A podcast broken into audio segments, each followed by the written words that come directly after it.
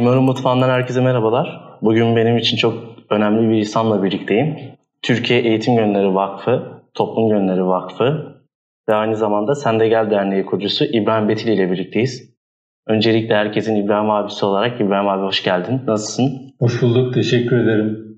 Ee, ilk soruyla başlamak istiyorum. Hem de daha öncesinde STK kuruluşlarıyla tanıdığım ve orada birlikte çalışmalar içerisinde yer aldığım biri olarak ben sizi tanıyorum. Dinleyicilerin de tanıması için İbrahim Betil kimdir öncelikle? Ben 1944 doğumluyum. 75 yaşındayım şimdi. Hı hı. E, meslek yaşamıma sanayicilikle başladım. Hı hı. E, ondan sonra e, bankacılığa geçtim. Sonra da bankacılığı bıraktım. Sivil toplumla 25 yıldır sivil toplumdan çalışmalar yapıyorum.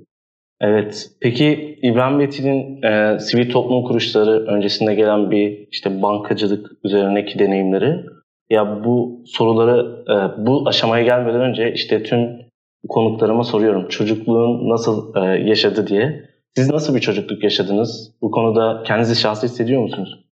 Benim çocukluğum e, Erenköy'de bir ilkokulda geçti. O zamanlar işte okula at arabasıyla giderdik. Hı hı. 1950'li yılların başından bahsediyorum. E, sefer tasları. E, bazen de yürüyerek gelirdik. E, benim ilk okula gittiğim gün e, lerden birinde, ilk gün değil, günlerden birinde annem sefer tasının içine muz koymuş. E, işte arkadaşlarla orada öğlen yemek yerken sefer taslarımızı açtık.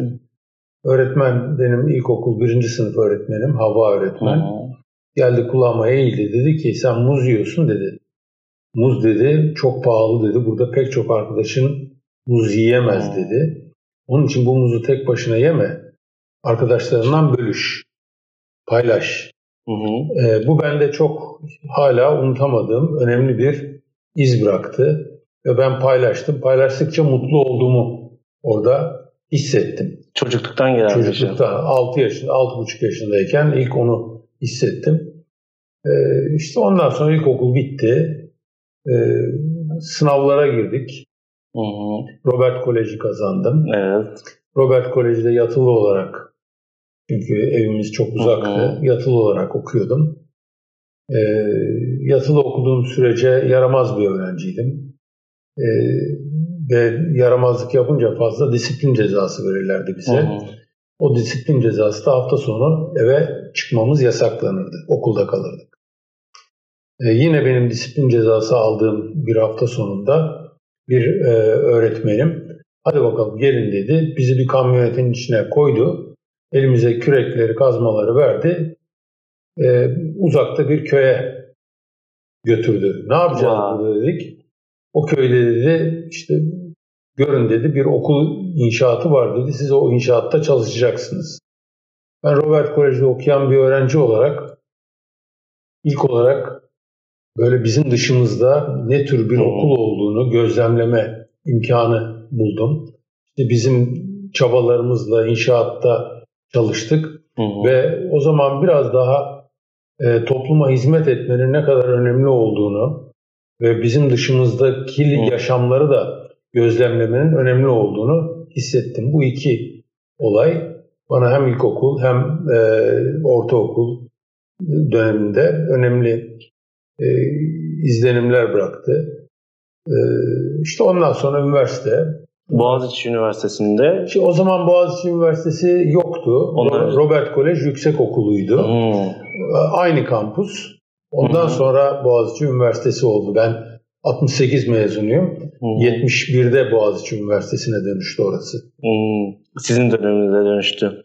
Peki e, şöyle bir soru da sormak istiyorum. E, Siz bankacılık iş akademisi ve işletmeyi kendi isteğinizle mi seçtiniz? Ya bir daha okumak ister miydiniz o bölümü? Ya şöyle söyleyeyim, e, ben kendi isteğimden seçmedim bunu. Ben hep hayatımda kaymakam olmak, Anadolu'da Hı. çalışmak, işte Anadolu'da insanlara hizmet etmek gibi bir hayalim vardı. E, fakat babamın işleri ben lisedeyken e, çok kötü oldu. İflas etti babam. maddi hiçbir gelirimiz kalmadı. Ben burslu okumaya başladım. Hı hı. Ee, ve bir gün futbol oynarken benim lise müdürüm beni çağırdı. Ee, şeyde iki dönem arasında. Ee, dedi ne yapacaksın sen bu sene mezun oluyorsun. Ee, üniversiteye nerede gideceksin? Ben dedim Ankara'ya gideceğim siyasal bilgilerde. Ee, kaymakam olmak istiyorum. Dedi babanın senin maddi durumu yok. Oraya nasıl Hı-hı. gideceksin? Nerede kalacaksın? Ee, ben işte böyle düşünmemiştim. Sen dedi burada kal bu üniversitede. Hem ortaokul Hı-hı. hem lise hem üniversite aynı kampüsteydi. Ee, biz sen sen burada kal. Ee, burada ortaokul öğrencilerine de biz bir oda veririz sana. Orada kalırsın. Onlara da abilik ablalık, abilik yaparsın hmm. şeyde e, ortaokul öğrencilerine. Dolayısıyla herhangi bir bedel de ödemene gerek yok. İyi olur dedim. Ben o anda karar verdim. karar verdim ve işletme iyi seçtim. İşletme okumaya başladım. Sonrasında kariyeriniz başlıyor. Garanti Bankası ve diğer bankalar, Banka Express gibi. Ama ondan öncesinde benim çok merak ettiğim, hmm, çok da güzel bir kitap olan Hafiften Bankacılık kitabı ile ilgili. Hedeflediğiniz neydi kitapta ve bu hedeflerinize ulaştınız mı? Kitapta hedeflediğim e, benim bankacılık döneminde yaşadığım çok farklı deneyimler, çok farklı anılar. Bir kere bunları hmm. aktarmak ve bankacılığın sadece bir yerlerden para alıp başka taraflara kredi olarak para vermekten ibaret olmadığını, hmm. mali tablolara bakıp onları analiz etmekten ibaret olmadığını, o yaşam içinde insanların neler yaşayabileceğini e, anılarımla paylaşmak ve bir yerde akademik bir kitap olarak değil de işte hmm, hoş tarafları da olan, anıları olan bir e, kitap haline getirip kendim yazdım onu. Peki Robert ve e, Boğaziçi Ekolü ile eğitim alarak kendinizi şanslı itham eder misiniz? Ederim, ederim. Çünkü çok özel bir okuldu orası. Hı hı. İki, iki dil, e, hem Türkçe hem İngilizceyi öğrendik. Yabancı öğretmenlerimiz vardı. Hı hı. Arkadaş gruplarımız çok iyi oluştu. Sınıflar kalabalık değildi. Hı hı. Ee, çok farklı bir eğitim anlayışı vardı. Ee, hala da öyle devam ediyor. Evet. Şanslı görüyorum kendimi. Ee, Robert e, ve Boğaziçi dışında, yurt dışında eğitime gittiğiniz e, ya da exchange programı gibi gittiğiniz eğitim hayatı var mıydı? Lisedeyken AFS programına seçildim. Hı hı. Ve bir yıl e, lise boyunca hı. Amerika'da, Missouri'de Liberty köyünde Liberty. E, orada okudum. E, orada bir ailem oldu. Hı. Yabancıları tanıdım. Yabancı bir okulda okudum. E, onun bana da çok önemli katkıları oldu. Lise hayatında. Lise hayatında. Peki işte Amerika'da lise hayatında sonrasında Robert işte Robert'le birlikte işte Boğaziçi ya aldığınız eğitimlere kıyasla şu anki eğitim sistemi hakkında değerlendirmeniz neler olurdu? Ya maalesef e, oradaki eğitim e, hmm benim aldığım eğitim çok farklı bir eğitimdi. Hı. Şu anki eğitim sistemi e, çok farklı bir yöne doğru gitti. E, öğrencilerin yeteneklerini, becerilerini geliştirmekle değil, daha böyle ideolojik, daha ezbere dayalı bir sistem. Hı hı. Sorgulamayı geri plana atan bir sistem. Onun için e, şu anki eğitim sistemi daha gelişmesi ve ilerlemesi çok önemli. Evet, şimdi e, biraz da STK'ya nasıl geçtiğinize dair meraklarım var. Türkiye'de e, bankacılığın geliştiği dönemde sektörün önemli isimlerindendiniz. Ve birden 1994 yılında Banka Express'in satılması. Ben burada e, tamamen daha önceki background'ınızı da incelediğimde STK'ya başlamanız e, bu durum mu tetikledi Banka Express'in satışından sonra? Çünkü 94'te satılıyor ve 94'te STK kurumlarıyla alakalı başlıyorsunuz. Ya da daha öncesinde mi vardı bu? Şimdi hep vardı benim aklımda hı hı. daha öncesinde de ve meslek yaşamında gerek sanayicilik gerek e, bankacılıkta hep şunu gözlemledim ki bir kurumun iyileşmesi, gelişmesi, büyümesi için maddi sermayeden daha önemli olan sosyal sermaye, insan niteliği. ve eğitilmiş insan, e, yetenekli insan ne kadar fazla olursa o kurumun gelişmesi de o kadar hızlı olabilir. O nedenle hep e, kafamda ben günün birinde eğitime odaklanacağım, eğitimle ilgili bir şeyler yapacağım düşüncesi vardı. Ve bunu da o zamanlar sık sık Koç Holding'in hı bünyesinde Suna Kıraç'la zaman zaman sohbet eder. Eğitimle ilgili ne yapabiliriz diye konuşurduk. Ve ben 94'te bankacılığı e, bıraktığımda hı hı. bir anda iki şey karşıma çıktı. Bir tanesi işte hayal ettim eğitimle ilgili hı hı. bir şeyler yapabilmek için. Rahmetli bir arkadaşım e, Anadolu Üniversitesi'nde Eskişehir'de ders veriyor. Orada bir kulüp kurmuş, eğitim gönülleri hı. kulübü.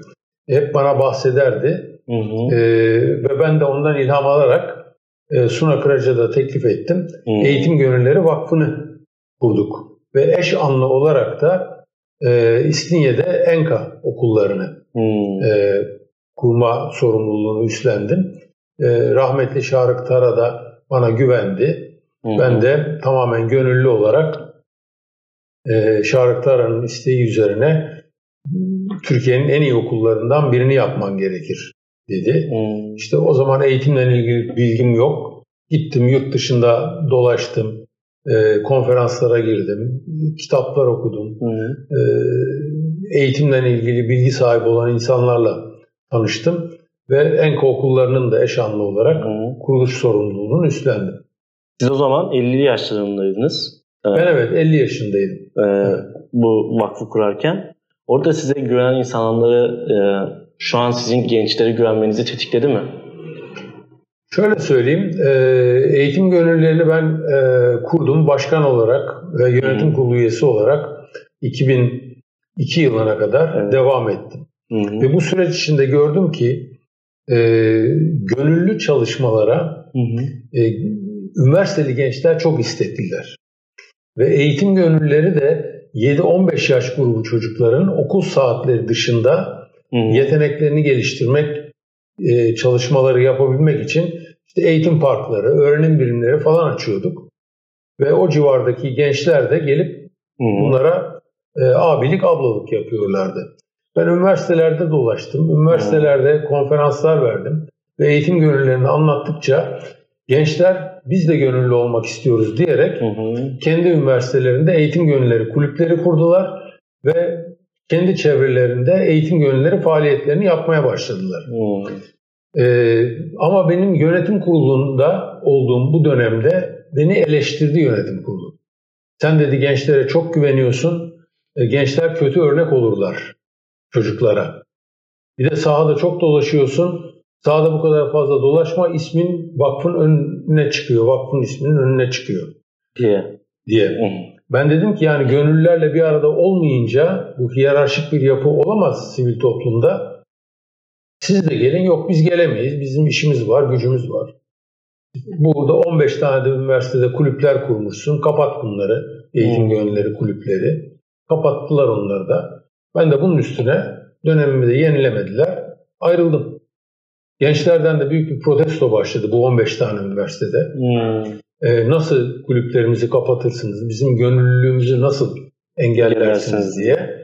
Ve ben de bunun üstüne o 15 üniversiteden yaklaşık 45-50 tane genci hı hı. Kahramanmaraş Sütçü İmam Üniversitesi'nde topladık. Rektör de sağ olsun bize e, iki gün e, yatakhanelerini açtı. O toplantı odaları verdi. Hı. Ve orada dedik ki arkadaşlar protestonuzda haklısınız ama şimdi ileriye bakalım ne yapacağız? Hmm. Toplum gönülleri fikri gençlerden çıktı. Ve orada bütün karar kriterleri, koşulları gençlerle birlikte oluşturduk. Dedik ki her şey gençlerin öncülüğünde olacak. Bu bir barış projesi olacak. Farklılıklarla bir arada olacağız. Ayrımcılık yapmayacağız gibi şeffaf olacağız. Bütün kriterleri gençlerle belirledik ve gençlerin öncülüğünde, yetişkinlerin rehberliğinde bir vakıf kuralım dedik. Şimdi e, toplum gönülleri hikayesi öyle başladı. Evet öyle başladı. Ben onu biraz daha ayrıntılı dinlemek istiyorum ki toplum gönüllerinde ben de yer alıyorum. E, şöyle bir e, sorum olacaktı Türkiye Eğitim Gönülleri Vakfı'nı kapatmak için, diğer konuya geçmek için. Türkiye Eğitim Gönülleri Vakfı'nı ne yaptığını bir cümleyle açıklayın dersem ne dersiniz? Eğitim Gönülleri Vakfı 7-13 yaş, 7-15 yaş arası hı hı. çocukların okul saatleri dışında hı hı. etkinliklere katılabilmeleri için ortamlar hı hı. hazırlayan ve gönüllüler kanalıyla bu ortamlarda bu çocuklara e, çeşitli etkinlikler, eğitimler vermek. İşte bilgisayar e, eğitimlerini geliştirmek, hı hı. müzik, dans, hı hı. spor gibi, resim, sanat gibi yeteneklerini geliştirmek için destek veren bir çalışma eğitim gönüllüleri. Buradan ıı, öğretmenlere ya da işte mimarlık alanında destek vermek isteyenlere çağrınız var mıdır? Türkiye'de. Yani ben şunu öneririm. Çocuklar, küçük yaş grubu çocuklar hı hı. o yaşta çok yaratıcı oluyorlar. Onların yeteneklerini e, desteklemek, onların becerilerinin daha da gelişmesini sağlayabilmek için onlara ortam sağlamak, imkan sağlamak hmm. çok önemli. Evet, az önce bahsettiğiniz Türkiye'de kurulan ve gençlerin bizzat içerisinde olduğu, yapısını, hiyerarşisini belirlediği, e, bazı ana maddelerin olduğu Toplum Gönülleri Vakfı'nı kurdunuz 2002'de.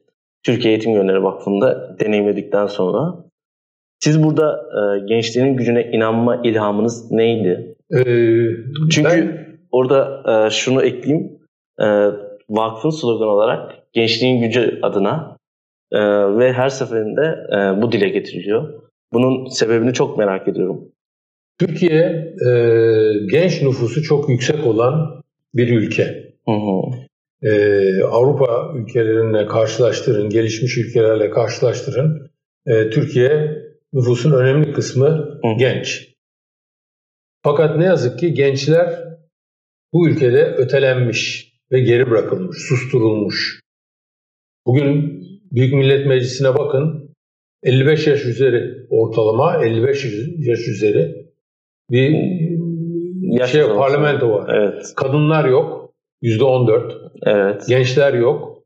Peki %30'u nüfusun genç ise bir ülkenin %30'a yakını genç ise neden gençler parlamentoda yok? Bu bir. İkincisi bizim kültürümüz ne yazık ki e, hep e, sus sen küçüksün, büyüğün sözünü dinle kültürü. Burada gençleri dinlemek önemli. Gençlerin hem bedensel enerjisi hem de düşünce becerilerinin yetişkinlere göre çok yüksek olduğunu ben biliyorum. Çünkü beynin gücü hı hı. 4 yaş, 3 yaş ila 18 yaş arasında çok güçlü. Ondan sonra artık daha stabil bir hale geliyor. 30 yaşından sonra da yavaşlıyor. Ee, esas gençleri orada güçlendirmek çok önemli ve gençlerin e, sivil topluma girerek toplumu tanımaları ve toplumun gelişimine katkı sağlamaları hem kendi bireysel gelişimlerine önemli katkı sağlıyor. Sadece üniversitede Hı-hı. okuyarak olmuyor bu işler. Evet. Ders kitaplarıyla Hı-hı. sınıflara girecek. Hem de yerelde gençlerle ilgili bugüne kadar oluşmuş kültürel ön yargıların da bozulmasına sebep oluyor. Hmm. Ee, yani gençler iyi işler yaptıkları zaman yerelde hmm. ya siz gençler lay lay lom değilmişsiniz demek.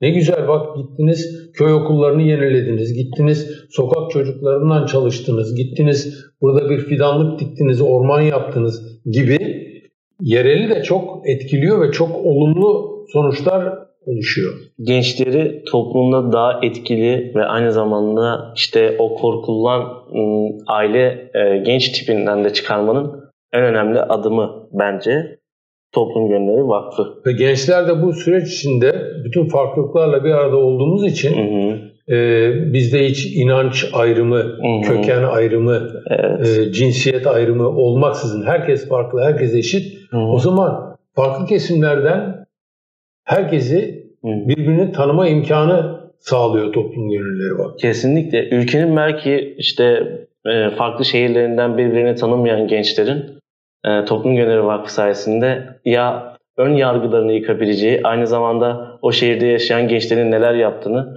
gözlemleyebileceği birlikteliklerle e, destek sağlıyor. Ya ben Toplum Yönleri Vakfı hakkında birkaç şey söylemek isterim. E, sizin hayallerinize inanan ve e, birlikte güç oluşturup hayata geçirdiğiniz, siz de bu ailenin parçası olup üniversite hayatınızı en verimli şekilde geçireceğinizden eminim. Ben kendi üniversitemde topluluğu kurup yüzlerce çocuğun ve öğrencinin hayatında birlikte dokunup e, kariyerimize anlam kattık. Yani burada e, beni dinleyen mimarlık öğrencilerine de bir mimarlık öğrencisi olarak tavsiyem bu olurdu. Çünkü yaptığınız projenin anlamını sizin yaptığınız yapılara da anlam kazandırıyor. O yüzden e, Toplum Gönülleri Vakfı bunun en güzel örneği diyebilirim. Şimdi şöyle bir soruyla devam etmek istiyorum. Toplum Gönülleri Vakfı hakkında eklemek istedikleriniz var mı? Ya da bir cümleyle anlatmak ister misiniz? Yani şöyle söyleyeyim, demin söylediğime ek olarak insanların ön yargılarını nasıl kırıyor diye. Hı hı eğitim gönüllüleri 15 tane kulübü kapattı. Ama 5 yıl sonra toplum gönüllülerini kurduktan 5 yıl sonra gördü ki toplum gönüllüleri ne kadar güzel işler yapıyor. Tekrardan üniversitelerde eğitim gönüllüleri kulüpleri açtı. Evet. Yani ben bir yetişkin olarak bu konuda ikna edemedim ama gençler yaptıklarınla onları ikna evet. ettiler. Sadece ön ayak olmaları Evet. Engel olmamaları gerekir. Evet. Biz onlara neler yapabileceğimizi gösteririz diyelim. 2011 yılında Gambiya'dan gelen iki kişi, yani siz de toplantıdasınız o arada. Toplantı çıkışında böyle kişiler geldiğini, orada bir SPK kuruluşu kadınlara yönelik olduğunu, Toplum Gönülleri Vakfı ile birlikte e, işbirliği yapmak istediler. Ve orada Sen de Gel Derneği'nin hikayesi başlıyor. O süreci anlatmak ister misiniz bilmeyenler Şimdi için? bu iki tane siyahi adam geldi. Toplum gönüllerinden işbirliği yapmak istiyor. Toplum gönülleri yurt dışında herhangi bir kuruluşla işbirliği hı hı. yapmadığı için ben oradaki arkadaşlara dedim ki arkadaşlar bizim böyle bir projemiz olamaz. Hı hı. Ama arkamı dönmedim. Hı hı. Dedim ki ben gideyim bir göreyim, dinleyeyim, anlayayım bu ülkeyi Gambiya. O zamana kadar Gambiya'nın nerede olduğunu bilmiyorum. Ve iki ay sonra kalktım Gambiya'ya gittim. Dünyanın en az gelişmiş ülkeler sıralamasında en dipte olan bir Hı-hı. ülke. Günde bir öğün pirinçle besleniyorlar. Çocukların yüzde 50'si 5 yaşına gelmeden susuzluktan ölüyor. Kadınlar günde 2-3 kilometre, 5 kilometre yürüyorlar iki kova suya erişebilmek için. için. Yani böyle bir dünya anlatabiliyor muyum? Hı hı. Ben burada bir hafta kaldım ve bu bir hafta zarfında çeşitli köylerde e, o gelen iki tane siyahi adamla birlikte köy ziyaretleri yaparak köy topluluklarında ihtiyaçlarını anlamak için onlarla buluştuk, konuştuk. Geniş kitleler dinlediler, sorular sordular, hı hı. önerilerini yaptılar. Hı hı. Ve ben de ondan sonra dedim ki e, yani ya halimize şükredeceğiz, hı hı. Allah size kolaylık versin diyeceğiz veya bu dünyayı değiştirebilmek için bir sivil girişim başlatabilir miyiz? Döndüm ve Sen de Gel Derneği'ni bir grup arkadaşla bir araya gelerek kurduk. E, kurduk işte yedi buçuk yıl oldu. Hı hı. 2012 Şubat'ta kurduk.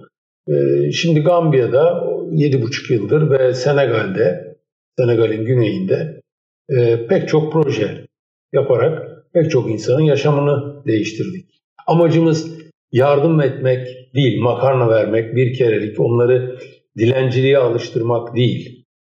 Tam tersine onların temel ihtiyaçlarını öğrenip o ihtiyaçlarını ha, hayata geçirebilmeleri için sürdürülebilir projeler gerçekleştirmek. Hmm. Peki e, Sen de Gel Derneği'nin gelecek planları arasında e, tüm Afrika'ya yayılma planı var mı? Yani en az gelişmiş ülkelerde sürdürülebilir kalkınma projeleri amacıyla kurulduk. Tabii bunu sürdürebilmek, bunu geliştirebilmek de maddi destekle oluyor. Var. Sponsor bulursak, daha fazla destekçi bulursak e, bize başka ülkelerden de istekler geliyor. Oralara da gideriz ama bu iş para bulmaya bağlı. Evet. Peki e, Gambiya ve Senegal'de e, kaç su kuyusu açtınız?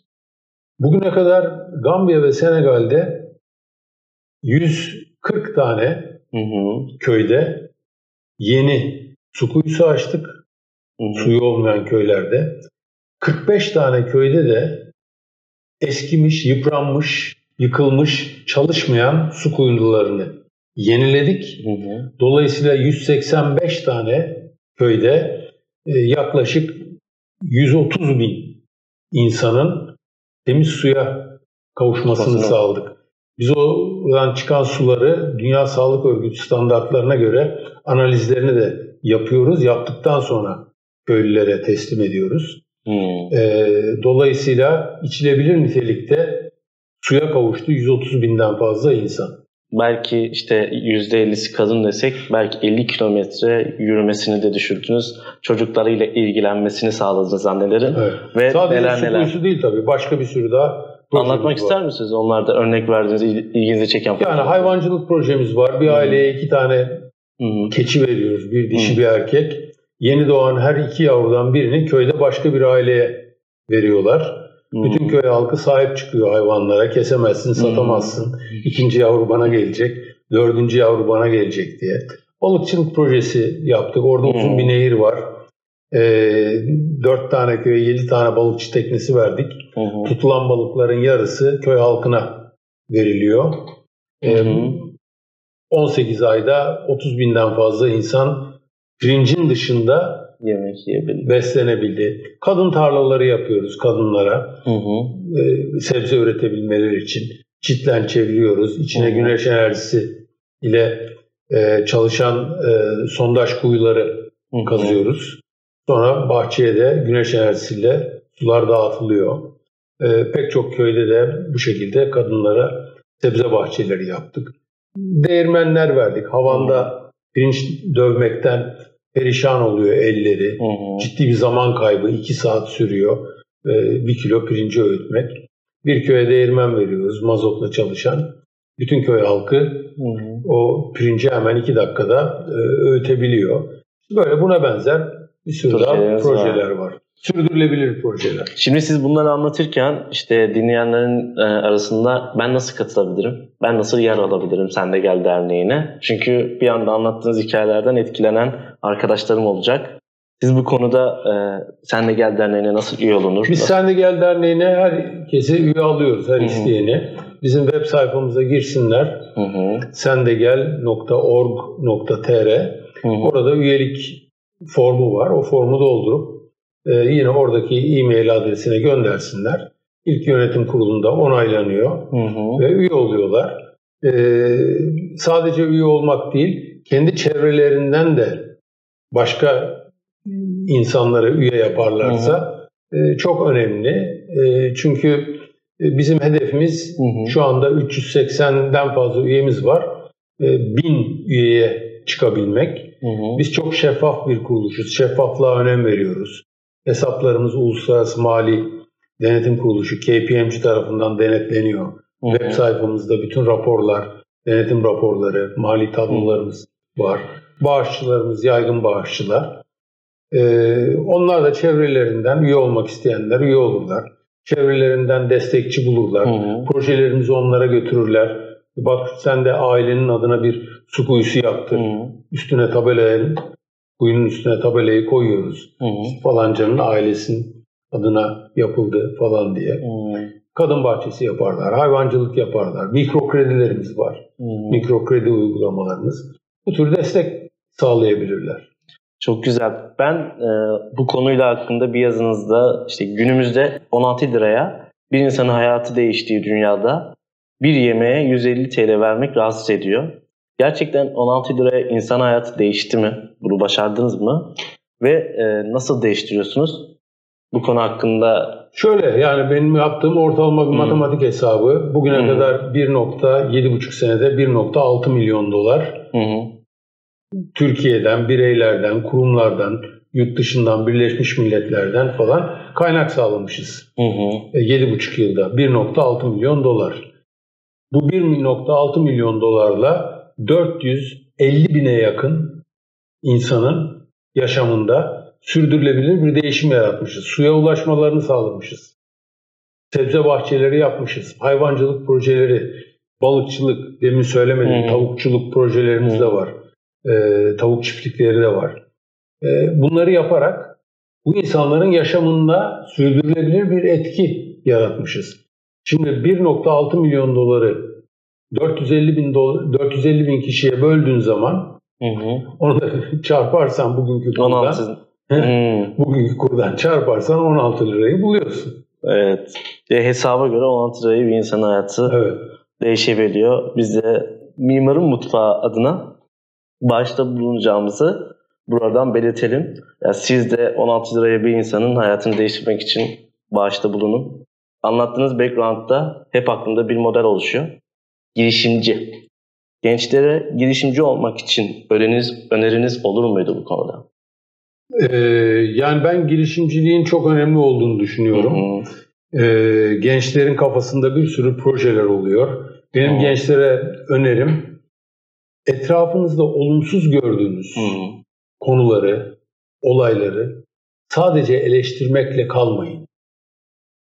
Onları değiştirmek için fikirler üretin ve ben değiştirmek için ne yapabilirim diye düşünün. Çok güzel projeler karşınıza çıkacaktır. Şikayet etmek, eleştirmek aslında pasif bir hareket. Bir futbol maçına gidip tribünden bağırıp çağırmak gibi. Çık futbol oyna o zaman. Bakalım. Ee, yani söylemle eylem arasında okyanuslar var Hı, evet. diyor bir İtalyan atasözü. Benim çok hı. sevdiğim bir söz. Söylemek çok kolay. Ya şu şöyle olsa iyi olur. Bu böyle olmasa keşke başka türlü olsa daha iyi olur demek. Hı. Ama eyleme geçip bunları yapmak hayatı değiştiriyor işte. Toplumu değiştiriyor. Evet. Şimdi her konuma sorduğum soruya geleyim. Bu soruyu sormamın nedeni. Şimdi gençlerin dinlediği bir kanal ağırlıklı olarak ve siz de gençlerin gücüne inanan biri olarak 20 yaşına dönmüş olsaydınız neyi farklı yapardınız ya da neyi tekrar yapmak isterdiniz? 20 yaşına dönseydim eee, sivil toplum çalışmalarına o yaşta daha fazla dahil olmak isterdim. Hı hı. Çünkü ben eee, üniversite çağlarında sadece üniversitede öğrenci birliği Hı hı. başkanıydım. Eee, böyle sivil toplum çalışmalarında eee, herhangi bir aktivitemiz yoktu. Hı. Ama 20 yaşına gelip 18 yaşına gelsem şimdi daha fazla aktif olmak isterdim. Peki e, o zaman yapıp tekrar yapmak istediğiniz bir şey var mıydı? Yani iyi ki bunu yapmışım dediğiniz bir şey var mı? Ee, o zaman iyi ki yaramazlık yapmışım diyorum. evet, e, şimdi şöyle bir e, soruyla devam edeyim o zaman. Sosyal girişimcileri destekleyen e, fonlara öncülük ediyorsunuz. E, İbrahim Betil için e, sosyal girişimcilik nedir? Çünkü son zamanlarda yapılan çalışmaların ve m, girişimlerin bir yandan kazanç sağlarken de bir yandan da katkı sunmasını birleştirip işte sosyal girişimci modeli oluştu. Sizin için sosyal girişimcilik nedir? Ee, yani benim kurucusu olduğum, yönetim kurulunda da Hı. olduğum e, Ashoka Türkiye Vakfı var. Hı O hı, da sosyal girişimcileri destekliyor. hı hı, o vesileyle çok farklı sosyal girişimcilerle tanışma imkanım oluyor. Hı. Gençler özellikle. Ee, bunu burada uzun uzun anlatmak yerine benim Hı. önerim bunu dinleyenlerin iki tane örnek vereceğim. hı hı. Girip araştırsınlar. Bir tanesi e, Tülin Akın e, Tabit diye bir e, kuruluş var. Hı hı. E, çiftçilerin Akıllı köy projesi. Akıllı Köy projesi Hı. ve o çiftçilerin e, sömürülmesini engellemek için Anadolu'da e, Vodafone'la konuşarak çiftçilere e, telefonlarına mesaj gönderiyor. Hı hı. Ürettikleri ürünün pazar fiyatının ne olduğunu. Çünkü arada kabzı mal 3 Hı. liraya aldığını öbür tarafta 13 Nasıl? liraya satıyor. Çiftçi bilmiyor pazar fiyatını. Ama bu mesajlarla her ürettiği ürünün her çiftçi pazarda kaça satıldığını bildiği için geliri artıyor. Hı hı. Bugün bu sisteme Türkiye'deki 3 milyon çiftçiden 1.7 milyon çiftçi üye. E, Tülin Akın'ın bununla ilgili kurduğu çok güzel bir ekip var. Evet. Devamlı pazar fiyatlarını araştırıyor. Tülin Akın mesela benim çok e, önem verdiğim e, bir sosyal girişimcidir. Şimdi bir de e, Ege'de şeye başlattı. Akıllı hı. köy projesi başlattı. E, bunu incelesinler. Bir ikincisi genç bir e, sosyal girişimci. Çok takdir ettiğim.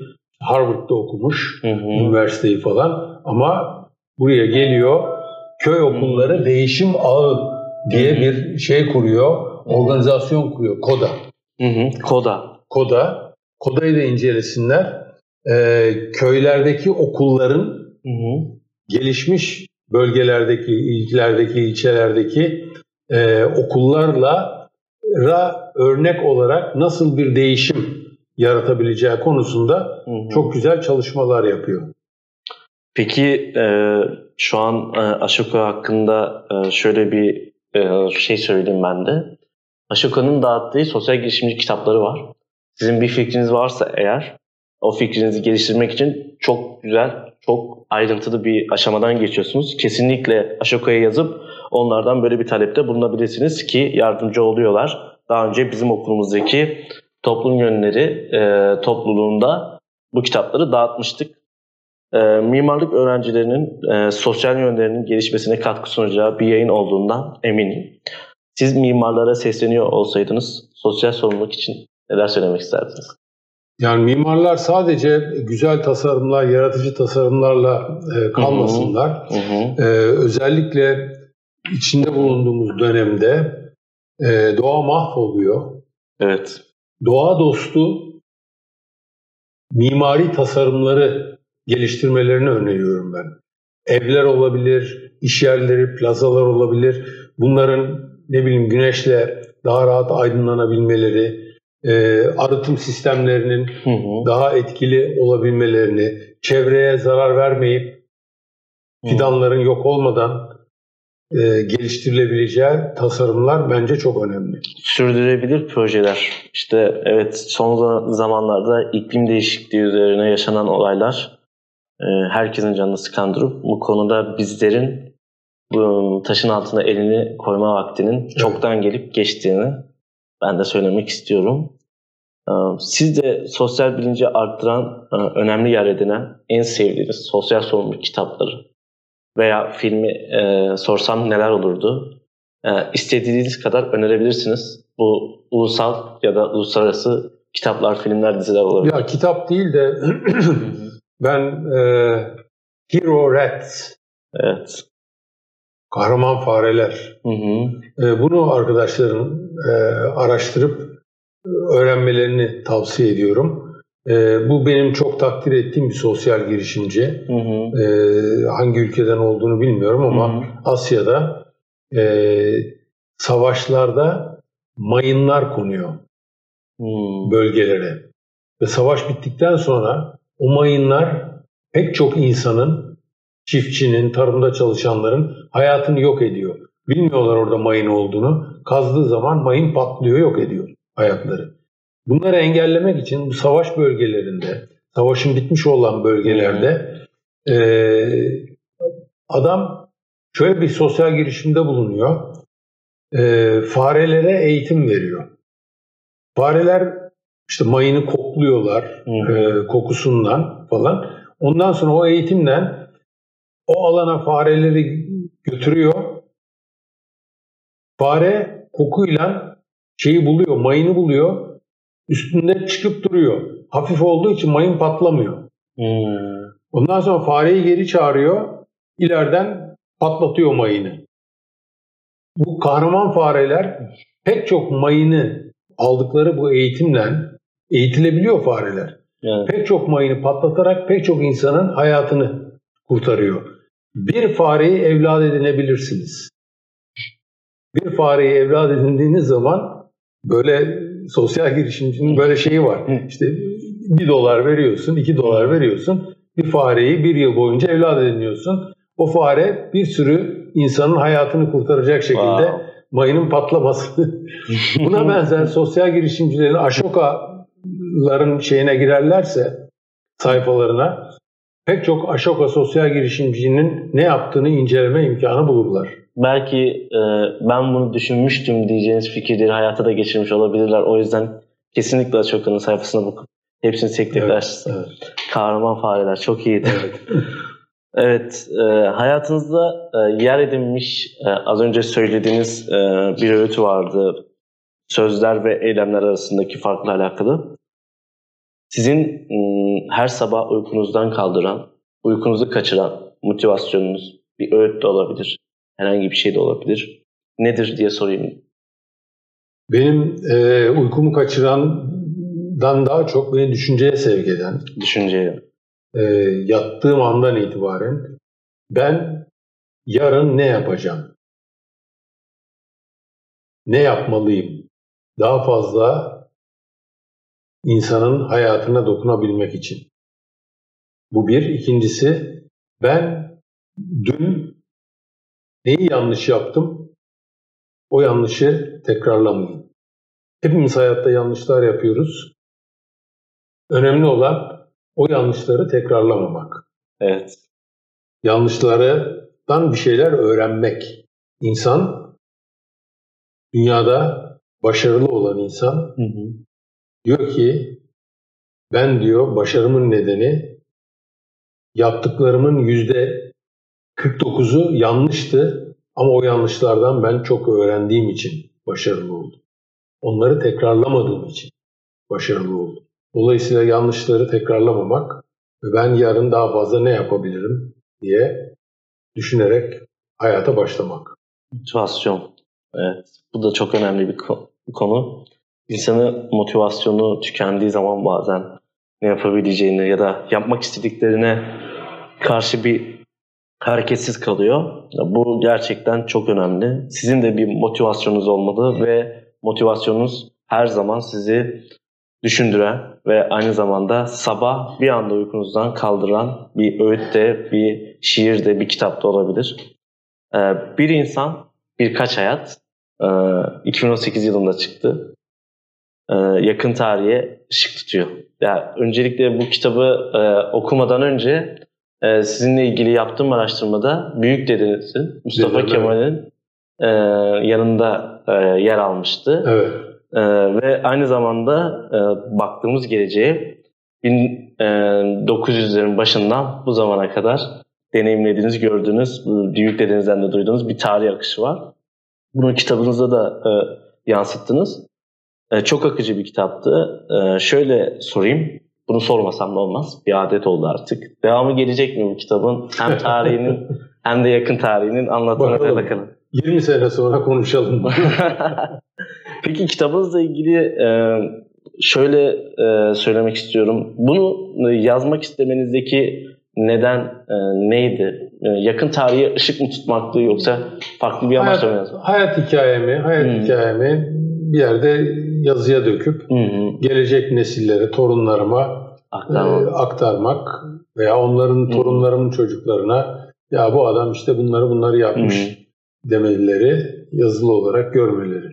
Başka bir amacı yok. Siz kitabı okuduğunuzda İbrahim Betili yaptıklarıyla tanıyorsunuz ama yakın tarihte e, söyledikleri, ekledikleri yorumları da okuduğunuzda e, o tarihi daha iyi kavramamızı sağlıyor. Özellikle gençlerin incelemesini ben de tavsiye ederim. Ki bir tane imzalı kitapta alacağım ben de. E, son olarak eklemek istedikleriniz var mı? Bu vakıflarla alakalı olabilir, derneğinizle alakalı olabilir ya da tamamen bir Türkiye'de olabilir. sivil toplumu güçlendirmemiz lazım. Türkiye'de sivil toplum çok zayıf. Hı hı. Ee, yani bir kısa bilgi vereyim. 81 milyon nüfuslu Türkiye'de bugün itibariyle 123 bin tane sivil toplum kuruluşu var. 81 milyon nüfuslu Almanya'da hı hı. 600 bin. 10 milyon nüfuslu İsveç'te 200 bin. Biz neyi yanlış yapıyoruz? Her şey devletin egemenliğinde sivil toplumun harekete geçmesi lazım. Bu harekette benim neslim beceremedi. Ben gençlere bu konuda ileriye adım atmalarını istiyorum. Demin söylediğimi tekrarlıyorum. Hı hı. Sadece eleştirmekle kalmayın, değiştirmek için ne yapabilirim? Sivil toplumu şeffaf olacaksınız, hesap verebilir olacaksınız, amacınıza yönelik çalışacaksınız. Hı hı. Ama bir sivil girişimle önce kendi çevrenizi sonra toplumu, sonra dünyayı değiştirebilirsiniz. Evet, az önce söylediniz. Benim neslim yapamadı ama ben gençlere güveniyorum diye. Bir örnek e, vermek istiyorum. E, toplum gönüllerinde görev alıp gönüllülük yapıp sonrasında yönetimde yer alıp çalışıp katkılar sunan gençlerin ilerleyen tarihlerde kendi düşünceleri için sivil toplum kuruluşları gördüğünü gözlemledim. Gerçekten bu çok büyük bir katkı. Bu yüzden bir kez daha bizi kırmadığınız için ben teşekkür ediyorum. Bir de Toplum Gönülleri Vakfı için de teşekkür edeyim. Ee, bu kanalda mimarlık öğrencilerine ve mimarlara arşiv oluşturabileceğimiz, sorulmayanların sorulduğu bir kanal olması hayalimiz ve bu hayale ortak olmak isteyen tüm öğrenci arkadaşlarımı eğer sen de bize katılıp yayın yapmak istiyorsan açıklamadaki mail adresinden ulaşabilirsin. İbrahim Betil'in de üzerinde durduğu ve kendisinin de tekrar ettiği benim de ilham kaynağım bir şey yapmalıyım her zaman bir şey yapılmalıdırdan daha çok sorun çözer. Siz de bir şey yapılmasını istiyorsanız bize katılıp ve başlayın diyeyim. Bugün Toplum Gönülleri Vakfı kurucusu, aynı zamanda Türkiye Eğitim Gönülleri Vakfı, Sen de Gel Derneği, nice girişimleriyle bize, topluma, gençlere katkı sağlayan, benim de çok değer verdiğim İbrahim Betil ile birlikteydik. Bizi kırmadıkları için teşekkür eder. Başka bir mimarın mutfağında görüşmek üzere. Hoşçakalın.